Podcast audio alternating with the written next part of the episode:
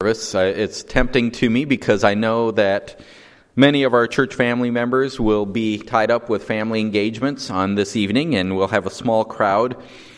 At the same time, as I think about it, it always seems strange to, to celebrate the great victory of our Lord, the, the victory at, that's at the center, really, of our experience as a church by, by canceling our assembling. So I always end up pressing forward. It, it just seems like I never want to skip an opportunity to gather in His name. As I look back over my records this week, I saw that about half the time on Easter, I continue going through whatever series I've been in at the moment. And about the other half time, I take a break from the series and focus specifically on the Lord. Well, tonight I decided to go with the second option. We're going to take a break from our series through the book of Revelation tonight and focus a little bit further this evening on the accomplishment of our Lord and Savior on this day in, in which we commemorate Him, that we celebrate the empty tomb. We, we focus in on the cross work of Christ this week in a unique way. So I want to do that a little bit more here this evening as we focus on the preeminent one. To, I decided, as you can see on the screen, that we'll take a passage this evening that's all about Jesus. It's a passage that I frequently turn to when we partake of the Lord's table together, and, and when we're distributing the elements, I'll meditate on, on these verses. It, it focuses on Jesus as the preeminent one in a very magnificent way. So, if you have your Bibles, turn with me to the first chapter of Paul's letter here to the Colossians.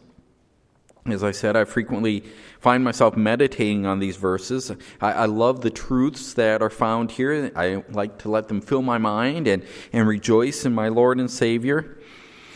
These verses that we're looking at this evening, they, they come in a context in which Paul is recording what it is that he's been praying about in regard to the Colossian readers. He, he wrote this book to a group he's never met, uh, uh, most of them, he's never been there, but he's been praying for them. And he begins reporting in verse 9 about the prayer that he gives for them on regular basis. He, he tells them he wants them to be filled with the knowledge of God's will, especially as it pertains to uh, wisdom and understanding. He, he wants that for them. He wants their he wants this in their life because it will enable them to, to walk in manner worthy of their Lord.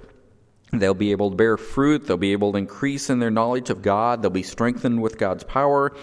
They'll be able to give greater thanks to God for all that He's done through their salvation. Paul wants all of this for these believers. And it's with the thoughts of the salvation that they receive from, from Christ, that God has, has supplied to them through Christ, that in verse 14, Paul transitions to directly focus on Christ. Christ is the reason that Paul can pray for these believers. Christ is the one in whom all the believers have their redemption. Their, their forgiveness of sin comes from Christ. So Christ now becomes the, the focus of Paul's attention in the verses that we'll look at this evening.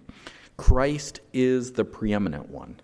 His preeminence is the focus on verses four, or 15 through 20. And, and as I look at these verses, what I want to do is simply remind ourselves this evening that this is who we worship. When we gather Sunday after Sunday, not only on Easter Sunday, we gather to worship Christ.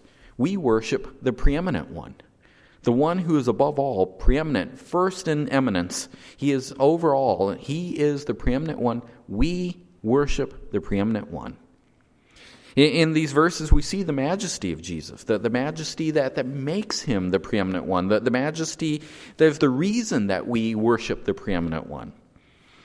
The, the structure of the verses, they, they demonstrate that his majesty is describing him in, in three different relationships. We, we see his relationship to God, we, God the Father or the Godhead. We, we see his relationship to creation, and, and then we see his relationship to the church. Three different relationships, and all of those combined to, to remind us that we worship the preeminent one. Let's go ahead and read our verses this evening, picking up in verse 15 of Colossians chapter 1. He, referring to Christ, he is the image of the invisible God the firstborn of all creation. For by him all things were created, both in the heavens and on earth, visible and invisible, whether thrones or dominions or rulers or authorities. All things have been created through him and for him. He is before all things, and in him all things hold together. He is also the head of the body, the church, and he is the beginning, the firstborn from the dead, so that he himself will come to have first place in everything.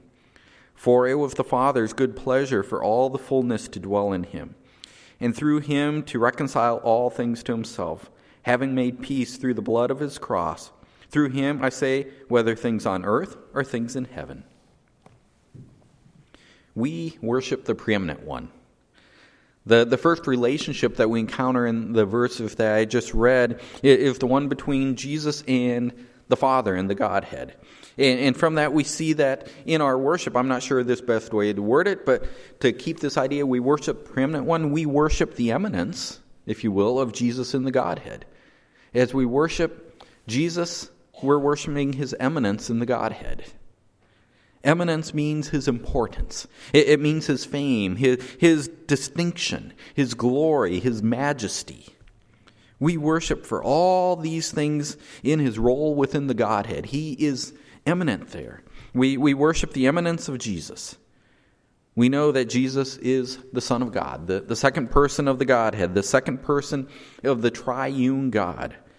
In the Godhead, Jesus is not preeminent, but he's certainly eminent. All the Godhead are equal, so they are eminent, and Jesus is eminent among them. In verse 15, Paul tells us that Jesus is the image of the invisible God. He's reminding us God is a spirit being. He, he's completely different from us. We, we cannot see him, we cannot touch him. Frankly, we can't relate to, to God. We don't have a frame of reference in, in which we can put God in, in a way that we comprehend. He, he's totally, totally and completely outside our comprehension because he's totally and completely outside any frame of reference that we could come up with by, by which we might try to conceive of God. The, the best that happens when mankind tries to conceive of God in, in mankind's own frame of reference is we come up with an idol, a false God. We have no natural means to relate to God. So, what did God do? God sent his Son, the, the second person of the Trinity, full deity himself. He sent his Son to take on flesh a man so that we could see what perfect deity would look like in a form in which we could relate, in, a human form. By, by doing this, God provided a, a way for our finite, limited human minds to, to begin to comprehend, albeit still in a limited fashion. We're still finite beings, but, but we can begin to comprehend now who God is. You, see the magnitude here of the truth that's bound up in that short little phrase? He is the image of the invisible God. Jesus allows us to comprehend God. He is the image of God. That, that means that he's a, a representation or, or a manifestation of God. I believe that the commentators are correct when, when they note that the little word is indicates that there's an eternal relationship between God the Father and God the Son. He is always God, God. And then in, in Genesis 1, God created or, or made man in his image. But Jesus is the image of God. He, he's in very reality of deity manifest in creation. Remember, Jesus said in, in Matthew chapter 11, verse 27, No one knows the Son except the Father, nor does anyone know the Father except the Son. And then he adds, And anyone to whom the Son wills to reveal him. We need Jesus to reveal God to us, to, to manifest God in a way that we can comprehend. To, to the extent that we can comprehend the majesty of Jesus, as we find him revealed on the pages of Scripture, as much as we can comprehend that, we're comprehending God because Jesus manifests God to us. Every Sunday, when we gather on the Lord's Day, every time we celebrate monthly the Lord's table, we make our aim to, as we say above me, joyfully magnify Christ. We, we do this because the more of the majesty of God that, that we can comprehend, the more of the majesty of the Godhead we are understanding. The majesty of God is, or the majesty of Jesus is the majesty of the Godhead. We, we come to worship our God, and the only way we can do that without falling into idolatry, without worshiping this God that we create in our own minds, a, a false God, a fake God, the only way that we can worship the one true and living God is to worship the majesty of Jesus as he reveals God to us, to magnify Jesus. In fact, they were created for. Whoops, I skipped a page, and that's why it doesn't make sense to me. In, in fact, Jesus is the, the focal point for you when you come to church, or you ought to be. So, do you find yourself focusing on Jesus as you gather? As we sing the songs week after week, are you meditating on Jesus? Are, are you more excited to, to see Jesus in the pages of Scripture than you are to even see your friends when you gather? Yes, we should have a great time together. It should be a glorious time to, to see each other, to catch up on what's been going on in the week, what God's been doing in our lives. But that should always be secondary to the chance to see Jesus in Scripture. It is, is it more critical to express your adoration for Jesus in song than to spend time conversing in the lobby? You ought to be. Are you seeking to love Jesus more, to, to honor him more, to, to worship him more, to, to come to be captivated by him more each and every time that you enter this building for worship? That's the question that you should ponder as you consider that Jesus is the image of the invisible God. Verse 15 only contains this one phrase in our paragraph about this first relationship that Paul mis- mentions the relationship between Jesus and the Godhead. It's not even a long phrase, the image of the invisible God. Yet, when you begin to unpack it, this is a powerful phrase. It tells us so much. It informs us about the majesty of Jesus in the Godhead and why that then becomes so precious to us. He is the visible representation, the, the very manifestation of God. That alone sets Jesus apart eh, as eminent one, one worthy of worship. We, we worship the majesty of Jesus in the Godhead. He is, to us, the preeminent one. We worship the preeminent one first and foremost because we worship the eminence of Jesus within the Godhead. That's the takeaway from this first relationship that Paul mentions. As we move into a second relationship, or a little further, he, he mentions a second relationship, that between Jesus and creation. There's a relationship there, and when it comes to that relationship, and we think about worshiping Jesus, well, here we worship the preeminence of Jesus over creation. Preeminence. Unlike in the Godhead, when it comes to creation, Jesus has no equal. He is the preeminent one. We worship the preeminence of Jesus over creation. The, the preeminence of Jesus over creation it is seen here that he is the firstborn of all creation. You, you see that there at the end of verse 15? The firstborn. The idea of firstborn, as I expect that you probably already know, it, it carries the idea of being first in rank, having the, the highest place in sovereignty or authority. That the firstborn is the one who is supreme over, or, or we can even use our term, the one who is in preeminence. He is preeminent over all others. Frequently, there, there is, when you think about firstborn, the preeminent one, there, there's frequently an element of being first in time with this term, but it's also common for having a positional priority, being highest in rank. The, the word can have either meaning or both at the same time. Being first in priority over others, whether in time or rank. For example, in Exodus 4, we, we see that Israel is called God's firstborn. And yet, Israel is not first in time. Israel was the name that was given to Jacob eh, by God, set apart as, as Jacob would be the one, if you remember, as we went through the parts of Genesis, the covenant promises would be passing through Jacob.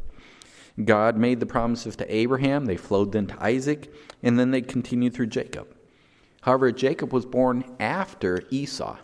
He was not the first to be born, he was the second to be born in time. Yet, by God's decree, Jacob, or Israel, he's considered first in priority. He was the firstborn. God's covenant went with Jacob. It went with Jacob's descendants, not with Esau and Esau's descendants. That's the idea that we find again when it comes to the Messiah. The Messiah was called God's firstborn in, in Psalm 89 27. He's the firstborn over all the kings of the earth, we're, we're told in that verse. Well, we know enough of our history of the scripture that we know that the Messiah was not the first king to come along in, on the earth. There's many, many, many, many, many kings that come before Jesus came, and Jesus is yet to take the throne. He's not the first in time, but the Messiah is the first in rank. He is the firstborn in rank. He is going he is first in rank or priority, and that's what is being talked about in Psalm 89, that he will be first in rank over all the other kings of the earth. None will equal the Messiah. So in verse 15 here, when Paul's talking about the firstborn, he's not using this term to, to indicate in some sense that Jesus is first in creation in time, or, or even that in some sense he's part of creation, because he, he, he makes it very clear that Jesus is the creator of creation all, all the creative plans and, and forces that, that were required to bring this universe into existence resided in Jesus. And, and it was through him that everything was created. Every element uh, of the entire created order finds its origin in the majestic activity of Christ. So he's not born in creation, he's not first in time, but he's first in rank. Paul specifically makes the point that Jesus is above all of the created universe by calling out created orders of the spiritual realm. Christ is, is part of the uncreated Godhead. All other spirit beings, he, he refers to them here as whether thrones or dominions or rulers or authorities. Those are all terms that refer to spiritual beings. No matter any rank of angel you might come up with that is a spirit being that might seem to be higher than anything we see manifested in physical creation, he says he's still higher than that because he created them. They were created by him. Therefore, Christ clearly has preeminence over all of creation. All of creation. They, in fact, they were created not only through him, but also for him. The, the creative forces that, that flowed through Christ, that, that came through the second person of, of the Godhead, the, the one who became that visible person, Jesus, was at the same time the, the, the goal for all of creation. It was for him. From the moment that, that Christ participated in, the, in that very first divine act of creation, Christ was also the ultimate goal. Creation was initiated with the goal that, that Jesus Christ would be King of Kings and Lord of Lords. From the very moment that creation began, that's the goal. Verse 17 clarifies that, that Christ, this preeminent one, continues to hold all creation together so that he will see that it reaches its intended goal. It will not lose its train uh, along the track as it goes from creation to, to eternity. Christ will make sure it reaches the goal where he is the preeminent one. 2 Peter 3:12 appears to indicate that there will come a day in which Christ will remove his sustaining power over creation and at that point the heavens will melt away. We can be assured though that that moment comes after creation has reached its goal of Christ being fully recognized as preeminent. Much as we've seen in our study of Revelation, as, as judgment is falling in, and the world begins to recognize the, the Lamb who's pouring out the wrath of God, he will be recognized by the world, by all of creation, as King of Kings, Lord of Lords, the preeminent over all. So, our Christ, who we celebrate when we gather for worship, our Christ was before all things. Our Christ is responsible for creating all things. Our Christ is maintaining all things. Our Christ is the goal of all things. Our Christ is majestically preeminent over all creation. Look at the final phrase of verse 16, along with verse 17.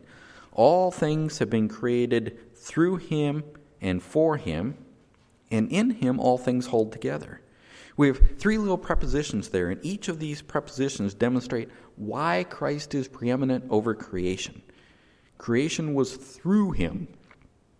He is the one who had the, the creative forces that, that caused our universe to come into existence. Creation was for him. He is the goal of creation. And creation remains in him. He is the sustainer of creation. When we look around at creation, we need to recognize that creation displays Christ's mag- majesty. He's the source, He's the means, He's the goal of creation. Every aspect of creation points us to Christ. That's what it means for Christ to be the, the firstborn of all creation. The glorious description of the majesty of Jesus over creation should move us when we gather and worship. His preeminence is total. He is first because he is Jesus Christ. Are you worshiping him accordingly? Are you worshiping him as preeminent? Re- remember, Paul warns us it's, it's very easy to fall into to a trap of, of worshiping creation rather than cre- the Creator. It's very easy to fall in that trap. Yet clearly, the Creator is the only one worthy of worship. He is the sustainer, and He is the one who is worthy of worship. The goal of all creation is the one who is worthy of worship. Creation is designed to point to Jesus as the one worthy of our worship. Let's marvel at the world around us. Let's rejoice at the creation that, that God has given us, but let's worship the majesty of Jesus. He is over creation. We worship the preeminent one. We worship the preeminence of Jesus over creation. We've seen this connection of Jesus to the Godhead. He's eminent in the Godhead. We've considered his relationship to creation. He's preeminent over creation. So, thirdly, let's see how he's related to the new creation, the, the church. We worship Jesus because he's preeminent over the church as well. We worship the preeminence of Jesus over the church. In, verse 18, Paul turns from the old creation, the original creation, if you will, to the new creation, to the redeemed church, the, the body of Christ. And Paul informs us that, that Christ is also the head of the body, the church. He's the head. That, that means he's the one with the highest authority over the church. He's rightfully has authority over the church because they are his people, they are his body. He sets the direction for the church. He provides the power for the church. He, he is over the church. Why? Well, Paul gives a couple of reasons to why Jesus is over the church. Uh, a couple of reasons. One, Jesus is the beginning of the church. He's the beginning. That, that phrase points to the fact that he's the source or the origin of the church. There, there would not be a church, or at least there would not be a Christian church. There, there might be some entity called a church, but there would never be a Christian church were not for Christ in the beginning. Christ is clearly fundamental to the church. Christ came first. A more significant answer, though, is of why he is over the church, not just he came first, but he's also the firstborn of the dead. Now, we've already talked a lot about that term firstborn. It, it means preeminent in rank. Not only is Jesus the firstborn over the original creation, he's also the firstborn over the new creation because he's the firstborn from the dead. Remember, it's a term that can have priority in time as well as priority in rank. It, it, can have both. And in this case, both senses apply. Jesus is chronologically the first to be raised from the dead in time. But he's also the first in rank over all who will be raised from the dead.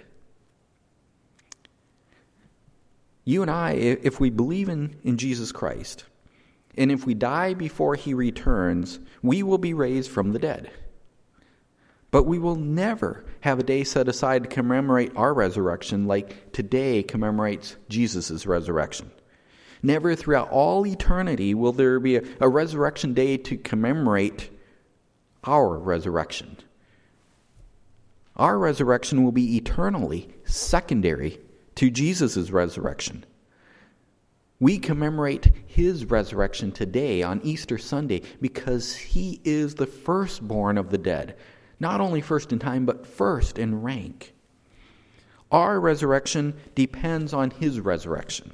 Jesus rose from the dead in victory over sin and death. We, we talked about that this morning. His, our, our victory is evidence of his victory. When we rise from the dead, it's just evidence that he had the victory. Our victory is dependent on his victory, not independent of it. It's his resurrection that guarantees our resurrection, not the other way around. In fact, Jesus rose from the dead first for the specific purpose of having first place over the church. From all eternity, God had planned on redeeming a people from their sins. That was God's plan from the beginning. God arranged it so that the, the process of redemption, though, would place Christ right in the place of preeminence. That he'd be positioned as the preeminent one in redeeming mankind. Christ was already preeminent over creation, through his resurrection and the associated role that he has in the redemption of others, he is also preeminent over new creation, the church. His resurrection, the empty tomb that we're, we're commemorating today, it, it elevates Christ to a position that's above that of any other resurrected person now or ever will have. His resurrection was part of the process by, by which he, if we use the, the words of the author of Hebrews, in, in verse 1 of uh, chapter 1, verse 3. He says, When he, that was Jesus, had made purification for our sins, he sat down at the right hand of the majesty on high. None of us will ever sit down at the right hand of the majesty on high, even when we're resurrected from the dead, because none of us will make purification for sin. He is preeminent in that regard. He is preeminent. And Paul then says in Philippians chapter 2 that is the reason that every knee will bow and every tongue will confess that Jesus Christ is Lord. Here in our passage in verse 19, Paul tells us that it's God's pleasure that all along it would be his, his pleasure would be centered on, on his son.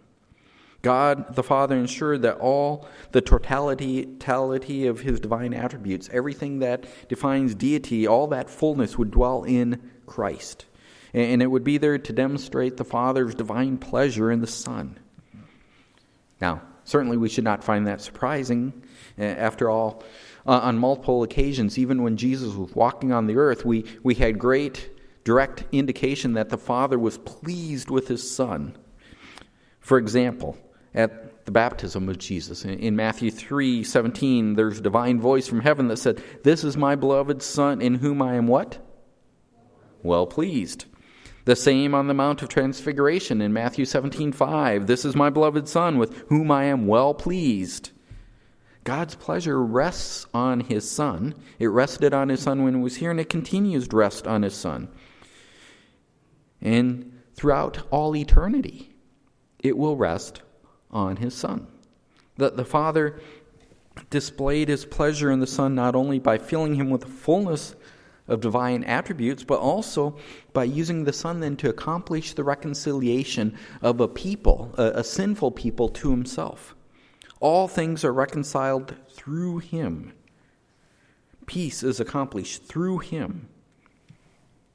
Eh, as we know from Friday, as we talked about the cross work of Christ, what Paul says here about this being reconciled through him, that, that was a, a process that was extremely costly. It required the, the blood of the cross. Paul just references it here. He reconciled, having made peace through the blood of the cross. It was costly for this to happen, but it also then brings pleasure through the reconciliation of mankind because it puts Christ preeminent. I know I've said this before, but bears repeating. We need to understand biblical peace is not merely the absence of hostilities.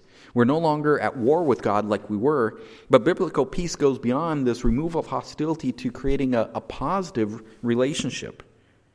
Through Christ's vicarious sacrifice, through his dying in our place, the, the enmity between us and God was removed, and at the same time, a positive relationship was established in the place we now have a positive relationship with God. We were, this past Wednesday, in the reading through Romans, we were looking at this idea that, that we went from being enemies of God to being adopted as, as sons of God. That, that's what peace means, and that was accomplished through the blood of the cross, through Christ's giving of himself. We can also recognize as we think about this that through him in verse 20 that through him to, it was God's plan to reconcile all things there to himself. This reconciliation is not exactly equivalent to salvation. Uh, even though they're inseparably joined together, the, the redemptive work of Christ uh, involves the reconciliation and our salvation. Salvation is the forgiveness of our sins, it, it's the atonement for our sin guilt. Reconciliation is this removal of this barrier that sin created that separated us from God. So they're linked, but they're still distinct. All of creation was affected by sin. All of creation had a barrier between it and God because of sin. All creation now groans under sin's curse. Christ accomplished reconciliation for all things, whether things on earth or things in heaven. All rebellious creation is being brought under God's sovereign power once more by the cross work of Christ. His, his work has cosmic significance. Nonetheless, it, it still holds a, a unique significance for us because we're moral creatures who have been reconciled. The church the church is the pinnacle of God's reconciliating work. It's the highest part of God's reconciliation, and Christ is preeminent over the church. I know that it's a little hard to see in our English translations, but Paul actually repeats that the very same three prepositions that he used to demonstrate Christ's preeminence over creation in verses 16 and 17 again in verses 19 and 20. God the Father gives Christ a role in the church such that the church is in him. It is through him and it is for him. Those same three prepositions to show that Christ is preeminent over the church as well as over creation. This third truth should certainly cause us to worship. It should affect our worship. It's proper that we worship by joyfully magnifying Christ when we gather as the church. We're gathering as His church. We're gathering for worship of the one who redeemed us. He should take the central position in everything we do when we worship. But even beyond that, Christ really needs to have the central position in our lives. We are the church. We're the church when we gather, and we're the church when we disperse when we go into the world. As we disperse, we take the church into the world. It's, it's our individual duty as, as we joyfully magnify Christ to, to worship Christ by living our lives for Christ, not just as we assemble, but as we disassemble as well. If He is preeminent, then we will obey Him at all times. If He is preeminent, then we will be excited to, to talk about Him at all times. Jesus is preeminent over the church. We worship the preeminent one. Jesus is preeminent over the church. We worship him. Christ alone. He is the preeminent one. So, as we commemorate his resurrection, every day we need to, to celebrate that he is the preeminent one. We do it in a unique way today because we remember how he finished becoming the preeminent one over the church, finalizing what was needed for our reconciliation, for our redemption, for our adoption, for everything we receive. But every day we celebrate that He is preeminent one by worshiping Him as our Lord and Savior. We worship the preeminent one. We worship the eminence of Jesus in the Godhead, the, the preeminence of Jesus over creation, and the preeminence of Jesus over the church. Those three relationships here. We worship because of the cross. We worship because of the empty tomb. We worship Jesus. To allow us to have just a little bit more time tonight to worship, I want to sing one of the songs that we sang Friday be, before we have our final song. So as Dale comes and Grace heads to the piano, David to the piano, please turn in your hymn book to um, 243. We're going to sing When I Survey the Wondrous Cross and think about what it is that Christ has done for us. Let's worship the preeminent one.